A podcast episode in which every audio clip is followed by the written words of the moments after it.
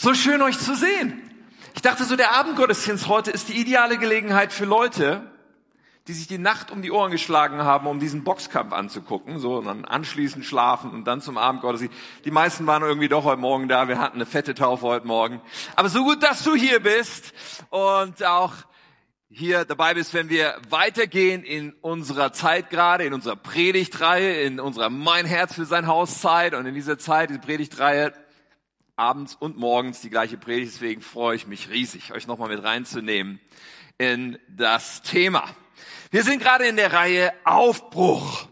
Und ich liebe das, weil ich glaube, dass es etwas ist, wo Gott uns lockt, und zwar persönlich und als Kirche aufzubrechen in die Dinge, die er für uns geplant hat. Und wenn man darüber nachdenkt, stellt man fest, es gibt manchmal im Leben von Menschen so einen Unterschied zwischen dem, was man Menschen zutraut und dem, was sich verwirklicht. Und zwar in beide Richtungen. Es gibt solche, wo du denkst, boah, der ist so begabt und gut aussehend und hat Geld und alles Mögliche. Was könnte der nicht alles aus seinem Leben machen? Aber möglicherweise manche davon setzen nicht so viel um in ihrem Leben, bewegen nicht so viel mit ihrem Leben. Aber auch andersrum ist es wahr. Manche Leute, da denkst du, die haben echt nicht so viel mitbekommen, die haben echt ein paar Handicaps, da sind echt so ein paar Dinge, hm, keine Ahnung, was aus dem Leben wird. Und dann fangen sie an und bewegen sehr viel mit ihrem Leben. Diese Dynamik, dass da Potenzial ist, was erst Wirklichkeit werden muss, gilt im Geistlichen noch viel mehr. Sie gilt noch viel mehr, wenn wir unser Leben Gott anvertrauen. Weil wir dann erleben, dass Gott in unser Leben kommt und dieser Gott hat keine Limits. Diesem Gott ist nichts unmöglich. Dieser Gott, der, der lässt solche Sätze raus, wie bei Paulus im Epheserbrief, wo Paulus sagt, durch Gottes Kraft kann er un unendlich viel mehr tun, als wir bitten oder hoffen können. Das müssen wir uns auf der Zunge zergehen lassen. Also wenn du dir überlegst, ich weiß nicht, was du so hoffst für dein Leben, was so deine Bitten sind, die du vielleicht Gott bringst, und das, selbst wenn du richtig zulangst und richtig unverschämt und groß und was auch immer denkst, das kannst du dann mit unendlich multiplizieren. Dann kommst du dahin, was Gott tun kann. Und Mathematiker unter uns sagen, du kannst nicht mit unendlich multiplizieren. Das ist Unsinn. Ja, stimmt. Aber es drückt aus, Gott hat keine Limits. Und so verhält sich das mit den Möglichkeiten Gottes für unser Leben. Aber auch da sehen wir, ja, es gibt Leute, die unglaublich viel erleben mit Gott und wie Gott in ihrem Leben was tut und andere, wo nicht viel von dem irgendwie sichtbar wird oder wo dieses Potenzial nicht gehoben wird. Das ist unser Thema in dieser Predigtreihe. Und in gewisser Weise wollen wir unser persönliches, verheißenes Land einnehmen das verheißene Land, das ist so ein Term aus dem Alten Testament. Gott hat dort erst mit einem Mann angefangen und daraus wurde ein ganzes Volk, das Volk Israel, das Volk Gottes. Und Gott sagt irgendwann zu diesem Volk, als es in der Gefangenschaft ist, so ich führe euch ins verheißene Land. So, und dann lesen wir das in mehreren Büchern des Alten Testaments, diese ganze Reise, die sie dann antreten, wie sie aufbrechen aus der Sklaverei, wie sie in ihr verheißenes Land kommen. Und darin sind enthalten so viele Prinzipien. So viele Prinzipien, die auch für uns genauso gelten. Prinzipien von, was bewirkt es, dass Menschen nicht in ihre Verheißung kommen und was bewirkt es eben gerade das, all das, was möglich ist, Wirklichkeit wird. Wir haben uns im ersten Teil vor zwei Wochen damit beschäftigt, dass es 31 Könige gibt. So, das ist eine dieser Stories im Alten Testament gewesen. Das heißt, dass das Land nicht einfach frei ist, dass es nicht einfach so uns in den Schoß fällt. Manchmal denken wir, wenn Gott uns was Gutes tun will, dann muss er uns das doch einfach in den Schoß fallen lassen. Das ist aber nicht biblisch. Biblisch ist, dass wir uns aufstellen und sagen, ich bin bereit zu kämpfen in dem Bewusstsein, dass Gott mit mir ist in dem Kampf. Das ist ein Riesenunterschied. Ich bin bereit und ich glaube Gott für das Unmögliche, dafür, dass die Sonne stillsteht, wie wir angeschaut haben. Das war Teil 1. In Teil 2 ging es darum, dass wir oftmals uns orientieren daran, wie es uns gefühlsmäßig geht und daran, wie Umstände in unserem Leben sind. Ha, da scheint die Sonne und es ist gerade Sonntag und ich bin ermutigt und dann denke ich, Gott ist gut. Aber dann kommt Montag und mein Chef gibt mir einen Anschiss. Oder da ist noch so viel Monat am Ende vom Geld. Oder ich bin herausgefordert in meiner Ehe, was weiß ich. Und dann denke ich, oh, ob Gott wirklich gut ist, ich weiß nicht so genau. So geht es manchmal in unserem Leben wie mit dieser Meereswoge, die hin und her und hin und her geworfen wird. Aber Gottes Pläne sind anders. Gottes Plan für uns ist, dass wir fest und unerschütterlich sind. Und darum ging es letzte Woche. Wie können wir in unserem Leben fest und unerschütterlich werden, dass unser Leben gebaut ist auf Überzeugung Gottes? Und heute, ihr Lieben, ich freue mich riesig, ich habe mich von Anfang an gefreut, auf diesen dritten Teil, weil heute kommt ein Prinzip, heute kommt etwas, was ein, ein, so, ein solcher Schlüssel ist für diesen Weg von Potenzial in Wirklichkeit. Was wir so oft verpassen, aber was so entscheidend ist, wenn wir das heute nehmen und greifen und in unserem Leben verankern, dass es uns in das bringen kann, was Gott für unser Leben hat. Und wir werden einen Bibelvers lesen zum Einstieg, bevor ich noch bete mit uns. Und dieser Vers, der ist so aus der Zeit, wo das Volk auf dem Weg ins verheißene Land ist, ja, wo es sogar kurz davor ist. Und wir lesen davon in 4. Mose. Die ganze Story ist ja von 2. Mose, 2., 3., 4., 5. Mose und Josua. Diese ganzen Bücher in der Bibel. Und in 4. Mose, Kapitel 13, sind sie kurz vom verheißenen Land und Leute berichten und sagen, wir, wir sahen dort auch Riesen. Söhne Enaks aus dem Riesengeschlecht.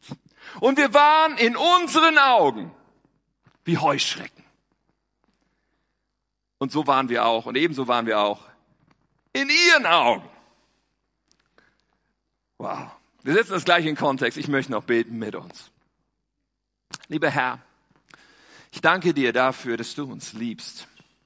Diese Aussage ist wahr für jede einzelne Seele, für jeden Menschen, der das hört. Du liebst uns, du willst uns, du willst mit unserem Leben was Großartiges tun. Deine Möglichkeiten sind riesig. Herr, und wir wollen das entdecken. Wir wollen dich entdecken. Das ist mein Gebet, Herr, dass auch diese Predigt heute Abend, dass wir dich mehr kennenlernen, dass wir dich mehr entdecken und erkennen in unserem Leben. Ich bete, dass du jedem von uns begegnest, Herr. Und wenn du nicht sprichst, habe ich nichts zu sagen. Aber ich glaube, du willst reden zu jedem von uns. Amen. Ich möchte euch was zeigen. Ich habe was mitgebracht, ein Foto. Und wenn du dieses Foto betrachtest und einen Moment das anschaust und drüber nachdenkst, also keine Ahnung, wie es dir geht, dann kommen wir zu dem Schluss, Moment mal, irgendwas, irgendwas kann da nicht stimmen. Also irgendwie das, was ich da gerade sehe, kann eigentlich gar nicht sein. Denn wir sehen zwar ein Dreieck, aber wir sehen gleichzeitig, dass die einzelnen Seiten des Dreiecks im rechten Winkel zueinander stehen. Und das funktioniert nicht. Ich weiß nicht, ob du in Geometrie aufgepasst hast. Das geht nicht. Man nennt das das Penrose-Dreieck. Es ist eine sogenannte unmögliche Figur. Man kann sie zeichnen, aber sie kann eigentlich nicht existieren. Nun habe ich noch ein Foto von euch, für euch, genau von dem gleichen Ding, fotografiert aus einer anderen Perspektive und es löst sich auf. Ah, so ist das. Ich verstehe jetzt, wie es zu dieser optischen Täuschung kommt. Aber das ist etwas, was wir nicht oft haben. Es ist etwas, was wir nicht gewohnt sind. Normalerweise sind wir gewohnt, unseren Augen zu trauen, oder? Normalerweise schauen wir etwas an und sagen, das, was ich sehe, so ist es. Wir sagen vielleicht auch Dinge wie, ich glaube nur, was ich sehe. Aber wenn wir dieses Ding anschauen, dann sagen wir, Moment mal, liebe Augen, was ihr mir da gerade sagt, was ihr da seht, irgendwas stimmt hier nicht. Solche optischen Täuschungen sind faszinierend, sich damit auseinanderzusetzen. Es gab mal einen Künstler, ein Zeichner, MC Escher, der hat solche Dinge gezeichnet, solche Treppen zum Beispiel, wie auf dem nächsten Bild. Und auch wenn wir das betrachten, dann sehen wir hier Leute, die immer in eine Richtung laufen und immer nur Treppe auf oder Treppe abgehen und sagen, Moment mal, irgendwas stimmt da nicht. Faszinierend, sich sowas anzugucken, vielleicht für dich auch nicht, keine Ahnung. Ich finde sowas faszinierend, wie jemand sich sowas ausdenkt und sowas gezeichnet bekommt. Respekt. Er hat auch mehrere Sachen. Das nächste ist noch krasser irgendwie so. Ja, da gehen sie in alle möglichen Richtungen.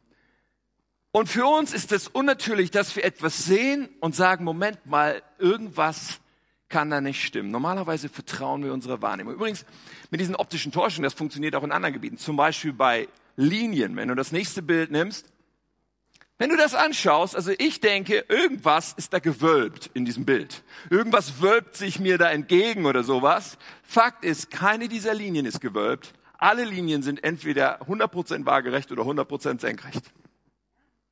Keine Linie ist gewölbt. Aber es wirkt so, als wären diese Linien irgendwie gewölbt. Oder auch in Bezug auf Farben. Ich habe noch ein Bild mitgebracht. Hier sehen wir im Hintergrund eine Fläche, die einen Farbverlauf zeigt. Von dunkel nach hell, okay? Seht ihr alle. Und davor sehen wir einen Balken und der zeigt einen Farbverlauf von hell nach dunkel, oder? Das ist, was ich sehe, ein Farbverlauf von hell nach dunkel. Aber die Wahrheit ist, dass dieser Balken obendrauf einen einzigen Grauton hat von links nach rechts. Nur unsere Augen meinen einen Farbverlauf zu sehen, wo gar keiner ist. Faszinierend, oder? Manchmal können wir tatsächlich unseren Augen nicht trauen. Unser Vers aus dem vierten Mosebuch markiert in dieser Geschichte des Volkes Gottes einen absoluten Wendepunkt. Mose und, sein, und das Volk, sie sind nun endlich an der Grenze zum verheißenen Land angekommen. Es ist 14 Monate, nachdem sie aufgebrochen waren. Eigentlich hätten sie gar nicht so lange unbedingt gebraucht für die Strecke, so weit war das nicht. In drei Monaten hätte man das schaffen können. Aber sie haben zwischendurch elf Monate sozusagen an einem Ort verharrt, um die Stiftshütte zu, zu bauen und so weiter. Nach 14 Monaten sind sie nun an der Grenze zum verheißenen Land und Mose wählt zwölf Männer aus, zwölf Kundschafter aus jedem der zwölf Stämme, einen Leiter, einen Anführer und sagt, ihr geht in das Land und schaut euch alles an. Und 40 Tage lang, 40 Tage lang erkunden sie das Land und dann kommen sie zurück und sie bringen diesen Bericht. 4. Mose 13, Vers 27. Ihr Bericht lautete folgendermaßen. Wir kamen in das Land, in das du uns geschickt hast. Dort fließen in der Tat Milch und Honig. Klammer auf. Das Land ist wirklich so gut, wie Gott es versprochen hat. Klammer zu. Und das hier sind die Früchte. Sie hatten Früchte, Riesenfrüchte mitgebracht, die dort wachsen. Doch die Menschen, die dort leben, sind stark und ihre Städte sind sehr groß und gut befestigt. Sogar die Anakita haben wir dort gesehen. Und von diesem Bericht aus kommt dieser Wendepunkt. Denn dann ist es so, dass zehn von diesen zwölf Kundschaftern weitersprechen und sagen, dieses Land ist zu stark für uns. Die Bewohner sind zu groß für uns. Die Städte sind zu befestigt für uns. Dieses Land verschlingt seine Bewohner. Wir haben keine Chance. Wir können es nicht einnehmen. Bis es gipfelt in diesen Sätzen, die wir schon gelesen haben, wo sie sagen, wir waren in unseren Augen wie Heuschrecken vor diesen Riesen. Und ebenso waren wir auch in ihren Augen. Das finde ich faszinierend, weil ganz ehrlich, ich kann mir nicht vorstellen, dass die auf die Bewohner dieses Landes zugegangen sind und gesagt haben, ey, du, wie bin ich so in deinen Augen? Weil du bist wie eine Heuschrecke, ne? Das werden die kaum gemacht haben. Das, was sie tun, ist das, wie sie sich selber fühlen zu projizieren auf das, was die anderen wohl über sie denken werden.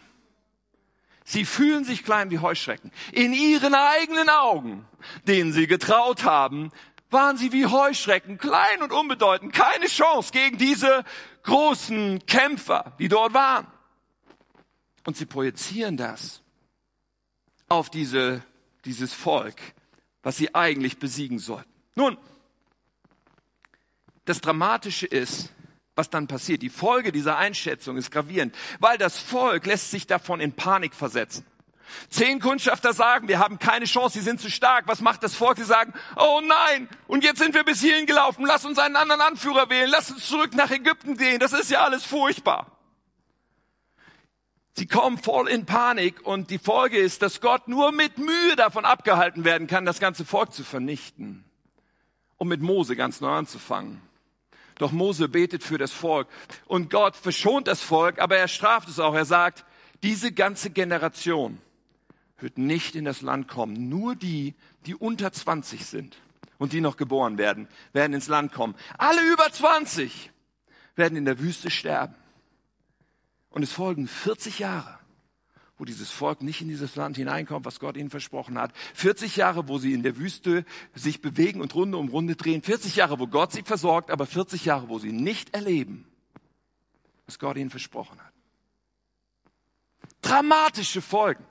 Und was so absolut krass ist in meinen Augen, ist, dass diese Einschätzung, oh, wenn die uns anschauen, wir sind wie Heuschrecken in ihren Augen, ja, die machen uns platt und die denken, wow.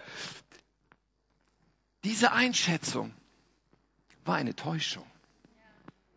40 Jahre später ist Josua der Anführer von diesem Volk und er, er, er ist wieder mit dem Volk an der Grenze zum verheißenen Land, an der gleichen Stelle, wieder und, und, und schickt zwei Kundschafter. Diesmal nicht zwölf, nur zwei. Und diese zwei Kundschafter begegnen einer Frau und diese Frau sagt ihnen, wie es wirklich ist. Sagt ihnen, wie dieses Volk der Riesen wirklich das Volk Israel anschaut. Und sie sagt folgendes, Josua 2, Vers 9. Ich weiß, dass der Herr euch dieses Land gegeben hat, sagte sie zu ihnen. Wir haben alle große Angst vor euch.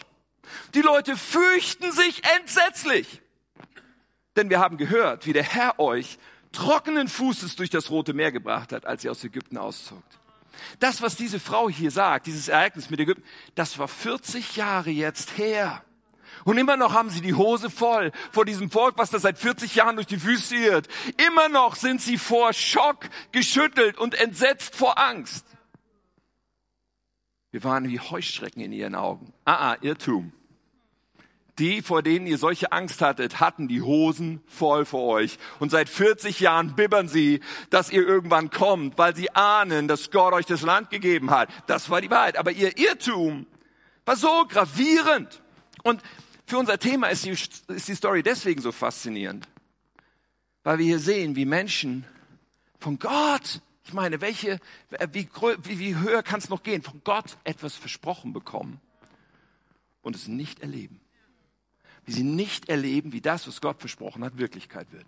In der Bibel, tatsächlich. Und wir können eins zu eins beobachten und sehen, woran es liegt. Ich meine, seien wir ehrlich, kaum ein Mensch würde sagen, ich will nicht in mein Land der Verheißung. Kaum ein Mensch würde sagen, ich will Gott nicht erleben. Ich, mir gefällt die Wüste viel besser. Kaum einer würde sagen, ich will nicht, dass meine Ehe neu belebt wird und aufblüht. Kaum einer würde sagen, ich will nicht, dass die Beziehung zu meinen Kindern endlich gut wird oder zu meiner Schwester. Kaum einer würde sagen, dass, dass ich, ich will nicht, dass diese Bitterkeit, die ich meinem Vater gegenüber habe, schon seit 40 Jahren endlich aus meinem Herzen verschwindet. Kaum einer würde sagen, ich will nicht, dass ich endlich raus aus den Schulden komme. Kaum einer würde sagen, ich will nicht, dass ich endlich aus der Arbeitslosigkeit komme. Kaum einer würde sagen, ich will nicht von Gott gebraucht werden in meiner Nachbarschaft und in meiner Umgebung, dass Menschenleben verändert werden, dass Menschen Gott erleben? Kaum einer würde das sagen. Aber was wir oft genug sagen ist, es ist unmöglich. Das geht nicht. Das ist zu schwierig. Ich sehe keinen Weg, wie das funktionieren soll. Ich weiß keinen Weg, wie unsere Ehe wieder gesund werden soll. Ich weiß keine Möglichkeit, dass diese Beziehung heil werden soll. Ich weiß überhaupt nicht, wie ich diese Prüfung in der Uni jemals bestehen soll, wo ich jetzt einmal durchgefallen bin. Ich weiß nicht, was ich machen soll. Ich weiß nicht, ich glaube, ich habe nicht, was ich brauche. Ich glaube, Gott kann mich nicht so gebrauchen wie irgendwen sonst, da irgendwo. Vielleicht sagen wir auch als 21, oh, uns fehlen die Leiter und uns fehlt das Geld um in Schaumburg 21 zu sehen, was Teil unseres Traums ist. Ich hoffe, dass wir das nicht sagen. Aber allzu leicht, allzu leicht sagen wir, oh nein, es ist unmöglich. Das geht nicht. Ich habe nicht, was es braucht. Du brauchst dich nicht zu melden, wenn du dich ertappt fühlst. Aber ich fühle mich ertappt. Manches Mal sagen wir solche Dinge. Und was denken wir in dem Moment? Wir denken, meine Wahrnehmung stimmt. Das ist schließlich, was mir meine Augen sagen. Es geht nicht. Unüberwindbare Hindernisse. Ich meine, das ist doch Fakt, oder? Das ist doch objektiv nicht abstreitbar. Es ist Fakt, es geht nicht. Es ist ein Ding der Unmöglichkeit und meine Erfahrungen sagen mir das auch. Ich habe schließlich gelernt, meiner Einschätzung zu vertrauen, weil das war ja immer richtig. Und dann kommt auch noch einer daher und der sagt, oh, wir schaffen das, so wie Bob der Baumeister. Können wir es schaffen? Ja, wir schaffen das. Und ich krieg so eine Krawatte am Hals, weil ich denke, der hat doch keine Ahnung, was für eine Oberflächlichkeit. Der kann doch hier nicht einfach so leichtfertig daherreden. Nein, nein, so einfach ist das nicht.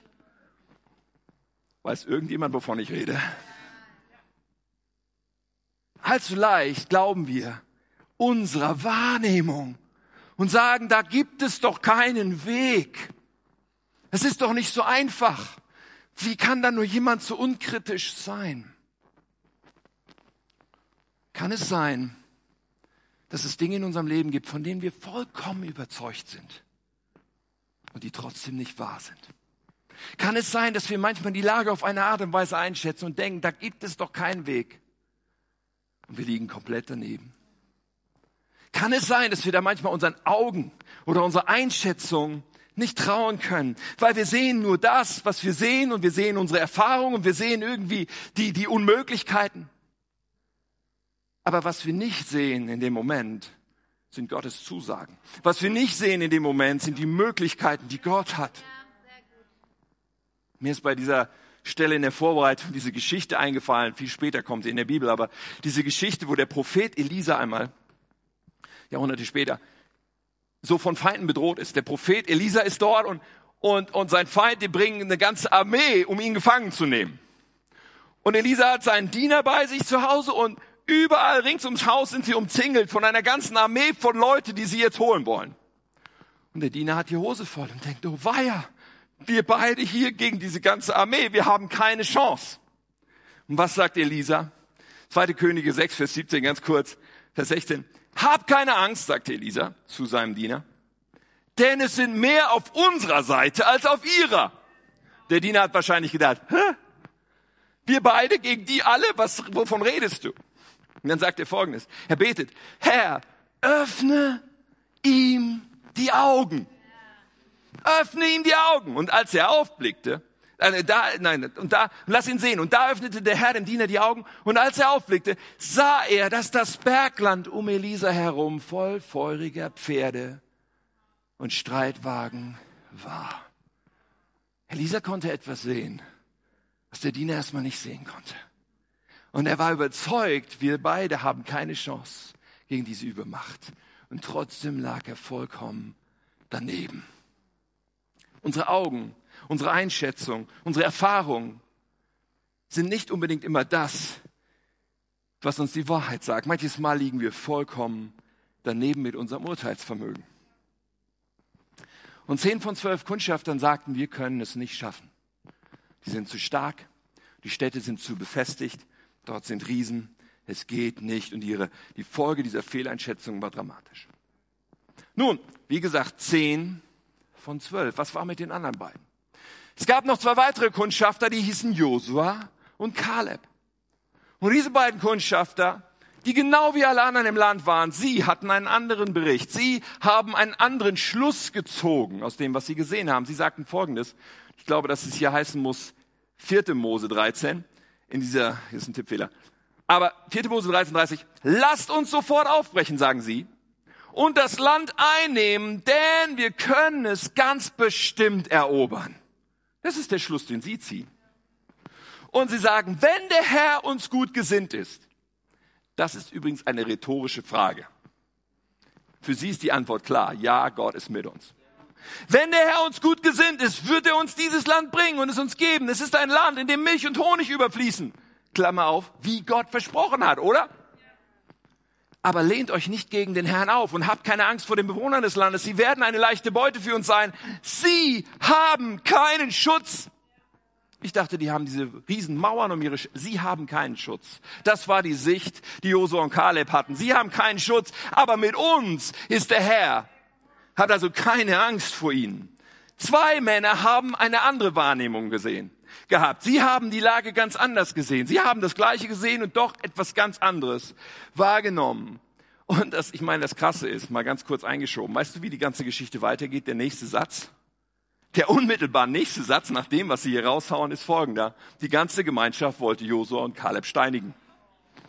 Das war die Atmosphäre, in der sie sich hingestellt haben und das gesagt haben, was sie gesagt haben.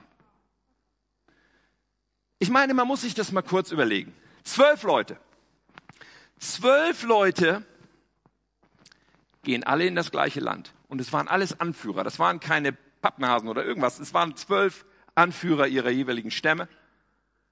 Sie gehen alle mit dem gleichen Auftrag von Josua, äh, von Mose. Sie gehen alle mit diesem Auftrag, geht in das Land, schaut euch alles an. Und Mose sagt noch zu ihnen vorher, habt Mut. Seid mutig. Alle zwölf sind 40 Tage dort zusammen. Sie sehen alle das Gleiche. Alle zwölf kommen unversehrt zurück. Alle zwölf stehen nun vor dem Volk und geben Bericht. Aber zwei geben einen so komplett anderen Bericht. Die zwei geben diesen anderen Bericht, obwohl da zehn neben ihnen stehen, die komplett das Gegenteil sagen. Ich weiß nicht, ob du das öfters so hast in deinem Leben, dass du irgendwie was ganz anderes sagst als die zehn neben dir. Das ist nicht gerade ein tolles Gefühl. Aber diese beiden berichten etwas anderes. Sie sagen, es fließen Milch und Honig, die Früchte sind mega, wie alle anderen auch, aber sie ziehen den Schluss, wir können das Land erobern. Und die Frage, die sich mir stellt, ist, was macht den Unterschied aus? Weil das ist ja, worauf wir hier auf der Suche sind in unserer Predigtreihe. Was macht den Unterschied aus von diesen Leuten, die nämlich erleben, wie das Potenzial Wirklichkeit wird? Was unterscheidet sie? Was unterscheidet sie von den anderen? Nun, zu Josua und Kaleb berichtet die Bibel ein bisschen unterschiedlich viel. Zu Josua etwas mehr als zu Kaleb. Deswegen nehmen wir uns jetzt den Josua vor, weil wir Josuas Leben auch schon vorher berichtet haben und später auch. Und Josua unterschied einiges gravierend von den anderen und zwei, drei Sachen möchte ich rausgreifen. Worin sich Josua unterschied. Ich glaube, dass das, was Josua unterschied, und das ist schon mal ganz wichtig, dass es lange vor diesem Ereignis begann. Wir glauben oft, dass wir so in Momente unseres Lebens kommen, wo es dann darauf ankommt, wie wir reagieren, und das stimmt auch. Aber in diesem Moment hat oft schon die Vorgeschichte entschieden, wie wir in diesem Moment dastehen werden. Bei Josua gab es eine lange Vorgeschichte und die Vorgeschichte macht einen gewaltigen Unterschied. Denn Josua, der erste Unterschied ist, dass sein Umfeld sich unterschieden hat von dem der anderen. Sein Umfeld, Josuas Umfeld waren Menschen des Glaubens. Sein Umfeld, die Menschen, die in sein Leben gesprochen haben, waren Menschen des Glaubens. Josua war nämlich ganz eng die ganze Zeit gewesen mit Mose selbst. Er war von Jugend an Moses Diener, heißt es. Nun, wir reden hier über 14 Monate, das heißt, er war immer noch ziemlich jung.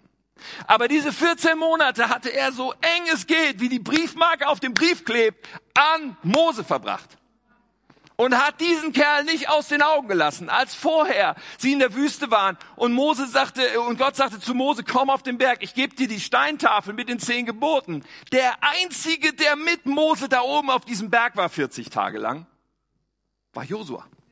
Sie kamen zusammen wieder runter. Sie hörten schon das Gebrüll im Lager des Volkes, wo die Leute sich ein goldenes Kalb gemacht hatten. Wer war bei Mose? Josua. Josua wich ihm nicht von der Seite. Josua schaute sich an, wie Mose sprach, wie Mose lebte. Er schaute sich alles an, was Mose tat. Und ich bin mir sicher, er hat sich gedacht, ich will so sein wie Mose. Ich will alles lernen von diesem Mann, was ich nur lernen kann.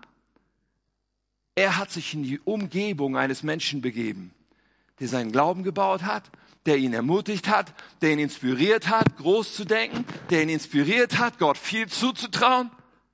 Sein Umfeld war absolut anders. Und dann lesen wir sogar von ihm Folgendes. 2. Mose 33 finde ich sehr bezeichnend. Vers 11. Der Herr sprach mit Mose von Angesicht zu Angesicht. Wie einer, der mit seinem Freund redet. Also Mose hatte diese unglaubliche und intensive Beziehung mit Gott. Dann heißt es, danach kehrte Mose wieder ins Lager zurück. Wovon? Von diesem Zelt der Begegnung. Sie hatten ein Zelt, was Gott ihnen verordnet hatte und da war Gottes Gegenwart und dort sind sie hingegangen, um Gott zu begegnen. Er kehrt zurück. Doch ein junger Mann namens Josua, ein Sohn Nuns, verließ das Zelt der Begegnung nie. Josua hatte Mose gesehen. Er hatte diese Beziehung gesehen, die Gott und Mose miteinander hatten, wie ein Mann mit seinem Freund redet. Und Josua hat sich gesagt, das will ich auch. Das will ich auch. Wie kann ich da reinkommen in diese Beziehung zu Gott? Wie kann ich so nah rankommen an Gott? Okay, wenn ich hier im Zelt der Begegnung mit Mose sein darf, ich gehe hier nur wieder raus, wenn Mose mir sagt, dass ich hier wieder raus muss. Ich will diesem Gott genauso nahe sein wie Mose. Er hatte eine Umgebung, die ihn inspiriert hat die ihn ermutigt hat, die seinen Glauben angefacht hat. Er wollte sein wie er. Sprüche 13, Vers 20. Wer sich mit den Weisen trifft, wird weise. Wer sich mit den Narren einlässt, wird sich selbst schaden. Das ist die Wahrheit. Die Wahrheit ist auch, zeig mir deine Freunde. Und ich zeig, sag dir, wer du werden wirst. Zeig mir deine Freunde, zeig mir die Menschen, die in deinem Leben sind, mit denen du dein Leben teilst, die du in dein Leben lässt als Einfluss, die du in dein Leben lässt als Stimme. Zeig mir deine Freunde und ich sag dir, wer du werden wirst. Weil wir werden so werden wie die Menschen, mit denen wir unser Leben verbringen. Wir werden wie das Spiegelbild, wie der Durchschnitt von denen, mit denen wir unser Leben umgeben. Wir sind so gepolt als Menschen, dass wir einander Einfluss geben in unserem Leben und wir müssen sehr vorsichtig sein, wen wir auswählen. In der Grundschule hatte ich einen Freund, der ist Mike. Und Mike war immer für die Sachen zu haben, die meine Mutter nie erlaubt hätte. Mike war derjenige, der natürlich als erster aus unserer Klasse sich eine Schachtel Zigaretten am Automaten besorgte. Damals ging das noch einfach so, vier Mark reinschmeißen, Zigaretten rausholen. Heute ist das, glaube ich, schwieriger, so mit Pass und, oder Ausweis. Der holte sich Zigaretten und natürlich, wer hat die Zigaretten mit ihm geraucht hinterm Schuppen, wo es keiner sehen konnte? Ich.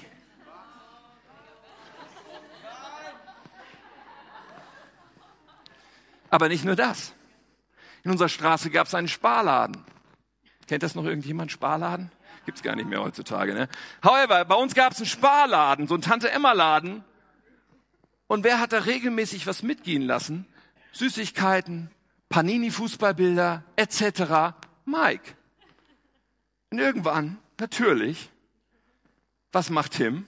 Er greift auch mal zu bei den Panini-Bildern weil ich wollte auch endlich Horst Rubesch haben in meiner Han Ham Hamburg-Sammlung oder sowas.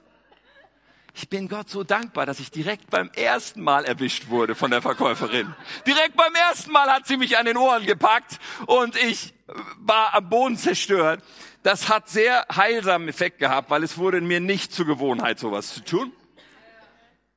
Aber mein Punkt ist der, zeig mir deine Freunde, ich zeig dir, wer du werden wirst. Und heute sage ich, ich will in meinem Leben Menschen haben, von denen ich inspiriert werde, ermutigt werde, die mit ihrem Leben gerne weiter sein dürfen als ich. Das kann ich neidlos anerkennen und sagen, hey, davon will ich mir eine Scheibe abschneiden, so gut, so nah dran zu sein an solchen Menschen, weil ich möchte wachsen mit meinem Leben. Ich möchte mich entwickeln in die richtige Richtung. Ich will mein Leben teilen mit Leuten, die in der gleichen Richtung unterwegs sind. Und die Menschen, mit denen wir zusammen sind, Sie bestimmen so viel von dem, was uns füllt. Und auch das ist so ein wichtiger Aspekt. Womit füllen wir uns? Auf was hören wir? Welche Stimmen gibt es in unserem Leben, die in unser Leben sprechen? Weißt du, unser Hören ist entscheidend. Paulus schreibt den Römern, doch der Glaube kommt durch das Hören der Botschaft und die Botschaft kommt von Christus. Ja, das spricht von der Predigt und das spricht davon, dass Menschen in dein Leben auch hineinsprechen. Und dadurch wird Glaube gebaut. Und Josua hatte eine andere innere Sicht. Er hatte einen Glauben in sich, der den Unterschied gemacht hat. Aber die Geschichte begann lange vor diesem Ereignis, denn da, wo sein Glaube entstand, war da, wo er mit Mose zusammen war, war da, wo er ein anderes Umfeld hatte. Was füllt dein Leben? Womit füllst du dich? Weil das wird bestimmen, was in dir an Glaube wächst oder auch nicht wächst. Welche Leute sind da? Wer darf in dein Leben sprechen? Deswegen ist auch Kirche so wichtig. Das ist einer dieser Gründe, warum Kirche so unglaublich wichtig ist. Manche Menschen denken ja, man würde jeden Sonntag in den Gottesdienst gehen, weil Gott irgendwie so eine himmlische Strichliste führt, so wie damals im Konfirmandenunterricht oder so. So eine Strichliste, warst du auch schön da? Okay, dann gibt's ein Fleißkärtchen oder was auch immer. Das ist der größte Blödsinn überhaupt. Kein Mensch muss in den Gottesdienst gehen, weil Gott eine Schriftliste führen würde. Aber wir tun gut daran, uns in ein Umfeld zu positionieren, wo Glaube gebaut wird, wo wir das Wort Gottes hören, was in unser Leben kommt, wo wir mit Menschen zusammen sind, die uns inspirieren und die uns weiterbringen. Hey, wie könnte man das verpassen wollen? Ganz ehrlich. So sein Umfeld hat ihn unterschieden. Das war die Ausgangslage. Das war, was so einen großen Unterschied gemacht hat bei Josua und ist die Grundlage dafür, wie er in dieser Story agiert. Und dann das Zweite, was wir unter anderem in dieser Geschichte sehen und auch bei anderen Gelegenheiten bei Josua. Das Zweite, was ihn unterschieden hat, war sein Fokus. Das, worauf er seinen Blick gerichtet hat. Das, worauf er geschaut hat. Und es waren die Zusagen Gottes, die er in seinem Fokus hatte. Denn er sagt, sie haben keinen Schutz aber mit uns ist der Herr. Josua, wie kannst du das sagen? Sie haben keinen Schutz. Hast du die Städte gesehen? Hast du die Muckis gesehen? Der war zwei Meter. fünfzig. Wie kannst du sagen, die haben keinen Schutz? Er hatte seinen Fokus nicht auf die Mauern dieser Städte gerichtet, sondern seinen Fokus gerichtet auf, dass Gott gesagt hat, ich bin mit euch. Das war sein Fokus. Und das war, was er aussprach. Sein Fokus war nicht nur, was seine Augen sahen, sein Fokus war, was Gott gesagt hatte. Und deswegen waren die Kämpfer und die Städte in der richtigen Perspektive bei ihm. Worauf fokussierst du dich?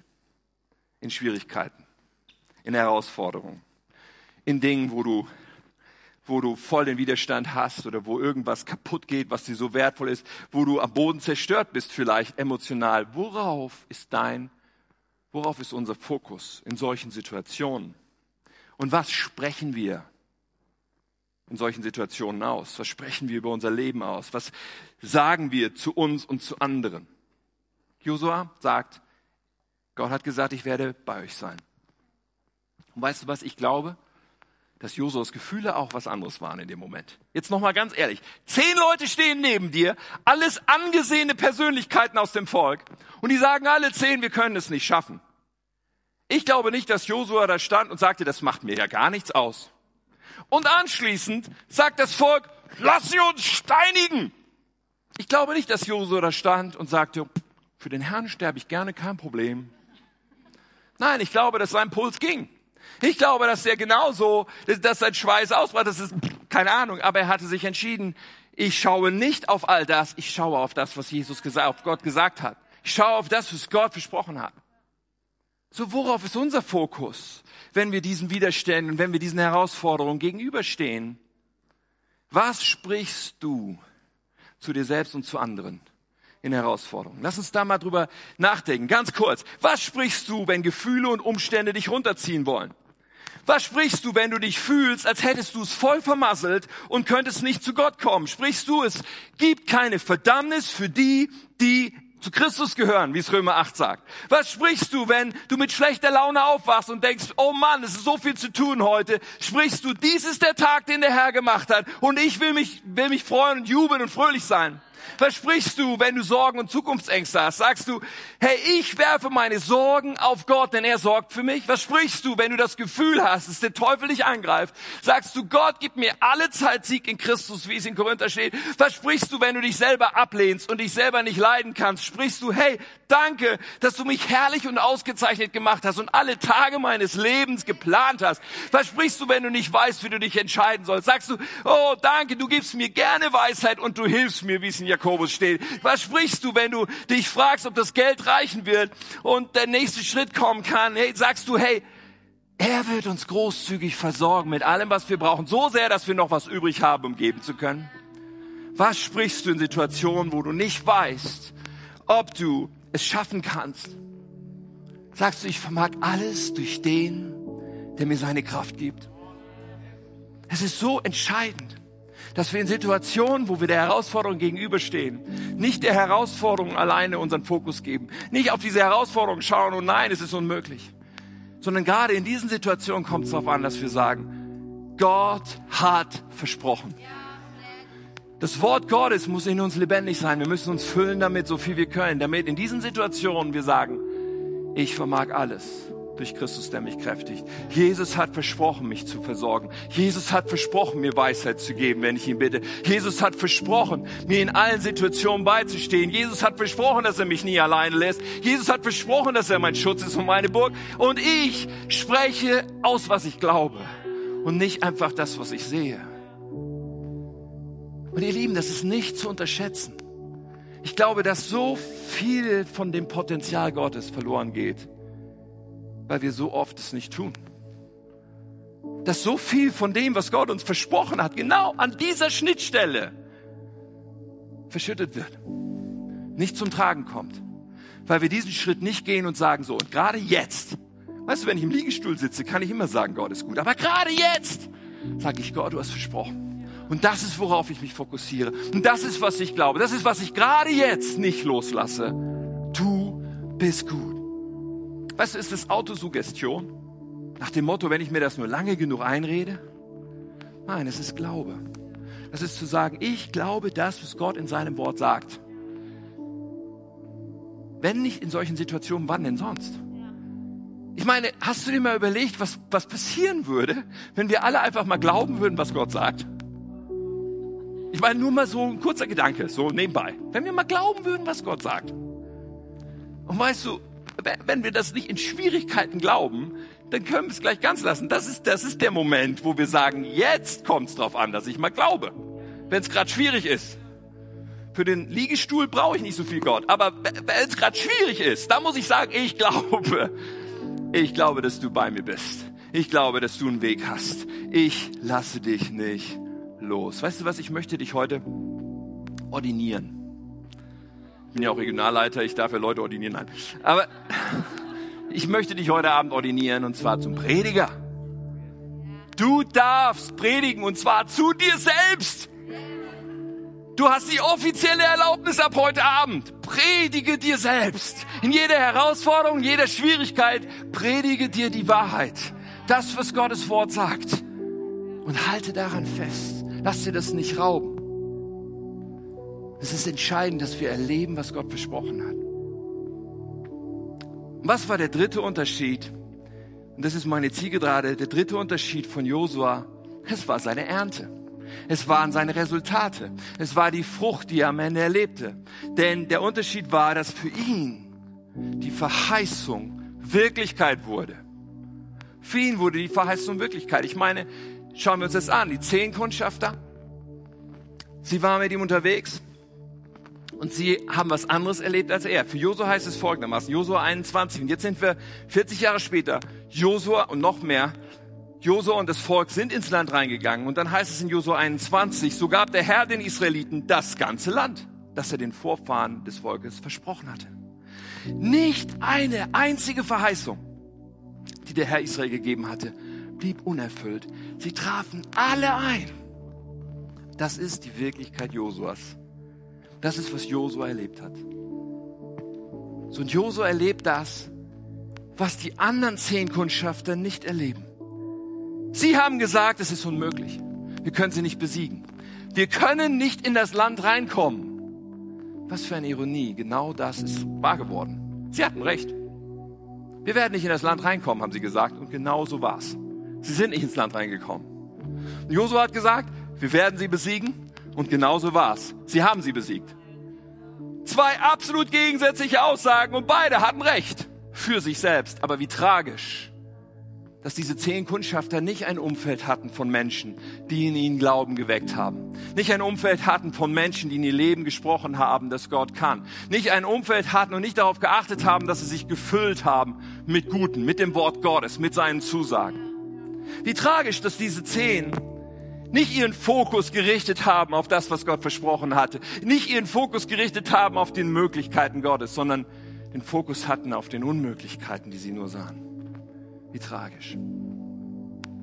Aber Josua und Kaleb, sie, sie erlebten und sie ernteten. Jeder der Kundschafter letztendlich erntete gemäß seines Glaubens, aber sie ernteten die Verheißung. Und ich weiß nicht, wie es dir geht. Ich will erleben, was Gott für mich hat. Ich will so viel wie möglich von dem, was Gott kann in meinem Leben. So viel wie es geht. Und deswegen will ich mir diese Frage immer wieder stellen. Deswegen will ich sie uns heute Abend stellen. Wie sieht dein Umfeld aus? Hast du Menschen in deinem Leben und ist, sind die Stimmen in deinem Leben? Weißt, ich rede nicht davon, dass man mit niemand anders mehr was zu tun hat. Ich rede davon, wem gibst du Einfluss in deinem Leben? Wem gibst du Raum? Mit wem suchst du die Gemeinschaft? Mit wem suchst du die? Hast du Menschen, die deinen Glauben bauen, die dich ermutigen, die dich inspirieren, wo du sagst, von deren Leben schneide ich mir gerne eine Scheibe ab? Das ist dein Umfeld. Und was ist dein Fokus? Was ist unser Fokus? sagen wir auch im Angesicht von Herausforderungen. Und predigen wir uns das selbst. Du hast versprochen, Gott. Aber du hast es versprochen und daran halte ich fest. Ja, ich sehe im Moment im Natürlichen nichts davon, aber trotzdem, du hast versprochen. Und das macht den Unterschied zwischen Menschen, die erleben, was Gott versprochen hat, und denen die es nicht erleben. Sprich es aus.